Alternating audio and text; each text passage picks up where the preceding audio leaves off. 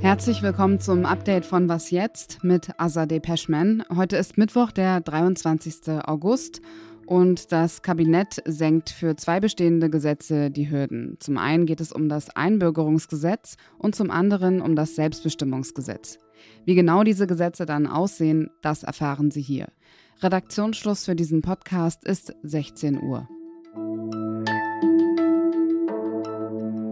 Ius sanguinis Wortwörtlich heißt das Recht des Blutes und bezeichnet das Prinzip, dass die Staatsangehörigkeit nach der Abstammung vergeben wird. Also, wenn die Eltern in Deutschland geboren wurden, bekommt man automatisch die deutsche Staatsangehörigkeit. Es gibt natürlich auch andere Wege, den deutschen Pass zu bekommen, aber die Hürden sind bisher, vor allem im internationalen Vergleich, recht hoch. Zum Beispiel muss man acht Jahre in Deutschland gelebt und gearbeitet haben, um überhaupt für eine Einbürgerung in Frage zu kommen. Die Ampelkoalition möchte diese Hürden senken, auch um so attraktiver zu werden für Fachkräfte aus dem Ausland. Außerdem soll Mehrstaatigkeit möglich gemacht werden. Wie die neuen Regeln, die das Kabinett heute auf den Weg gebracht hat, aussehen, hat sich Politikredakteur von Zeit Online Tillmann Steffen angesehen. Hallo Tillmann. Hallo außerdem. Was genau plant die Bundesregierung? Ja, im Wesentlichen sind es zwei Dinge, die sich ändern. Man kann äh, künftig nach einer kürzeren Zeit eingebürgert werden, äh, nämlich schon nach fünf Jahren hat man einen Anspruch auf den deutschen Pass, wenn man die Bedingungen erfüllt.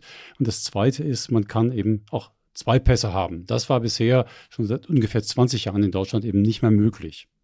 Und laut dieser neuen Regelung hat man eben das Recht auf den deutschen Pass, wenn man seinen Unterhalt selbst bestreiten kann. Aber gerade bei Menschen, die fliehen, bei denen dauert es ja in der Regel eine Weile, bis sie die Sprache auf C1-Niveau beherrschen oder ihre Abschlüsse anerkannt werden.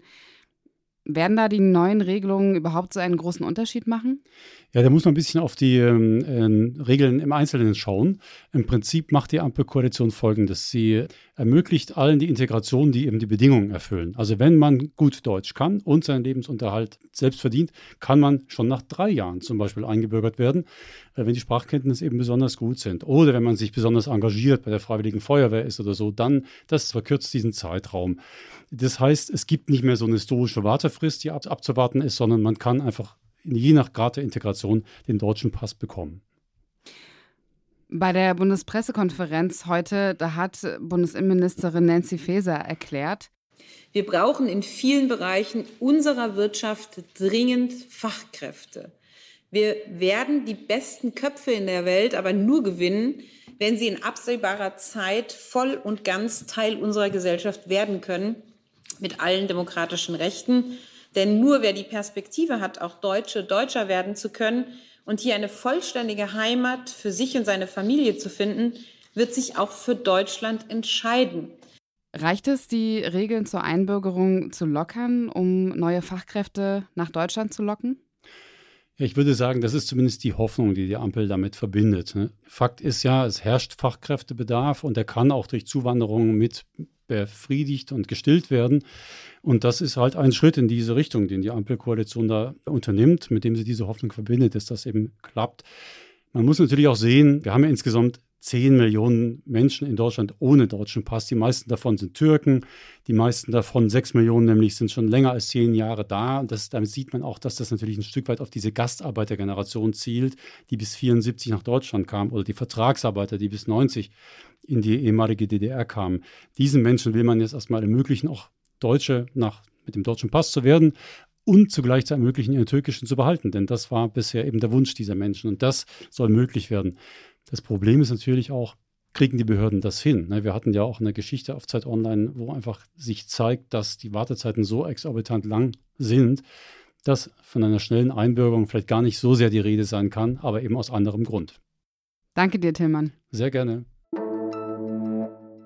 Das Transsexuellengesetz regelt die Hürden, die nicht-binäre und Transmenschen überwinden müssen, wenn der Eintrag im Pass oder im Personalausweis dem entsprechen soll, wie sich die jeweilige Person identifiziert. Dazu gehört ein langwieriger Prozess. Zwei psychiatrische Gutachten müssen erstellt werden, ein Gericht muss der Namensänderung zustimmen und es kostet fast 2000 Euro. Die Kosten müssen die Betroffenen selbst tragen. Das geltende Gesetz ist über 40 Jahre alt und wurde vom Bundesverfassungsgericht in Teilen als verfassungswidrig eingestuft. Das neue Gesetz der Ampelregierung, das sie heute auf den Weg gebracht hat, heißt Selbstbestimmungsgesetz und sieht einige Erleichterungen vor, zum Beispiel, dass die Namensänderung ab 18 Jahren ohne Gutachten beim Standesamt möglich sein soll. Wer minderjährig und unter 14 Jahre alt ist, kann diese Änderung über die Sorgeberechtigten vornehmen lassen. Ab 14 Jahren dürfen Minderjährige selbst die Änderungserklärung abgeben. Allerdings müssen die Sorgeberechtigten dem zugestimmt haben. Ansonsten kann ein Familiengericht die Zustimmung ersetzen. Zeit Online-Autorin Rosa Grau findet, dass das Selbstbestimmungsgesetz nicht die Realität von Transmenschen widerspiegelt. Warum es ihr nicht weit genug geht, hat sie mir in einer Sprachnachricht erklärt. Im Grundsatz geht es total in die richtige Richtung. Viele andere Länder haben das ja auch schon und es ist längst überfällig. Im Detail schwingt aber ganz viel Misstrauen mit. Also es gibt zum Beispiel eine Wartefrist von drei Monaten, bis die Änderung des Personenstandes in Kraft tritt oder im Kriegsfall dürfen Transfrauen zum Beispiel nicht mehr den Personenstand ändern.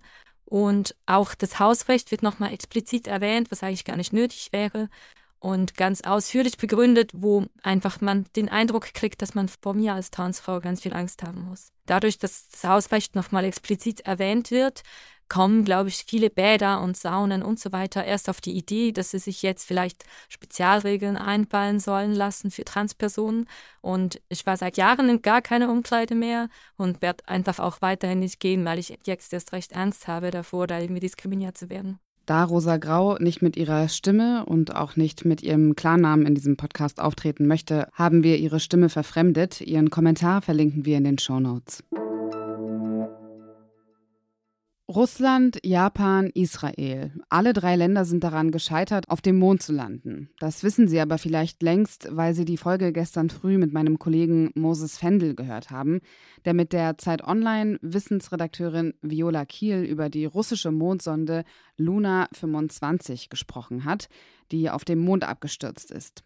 Nicht abgestürzt, sondern sanft gelandet ist heute die indische Mondsonde Chandrayaan 3.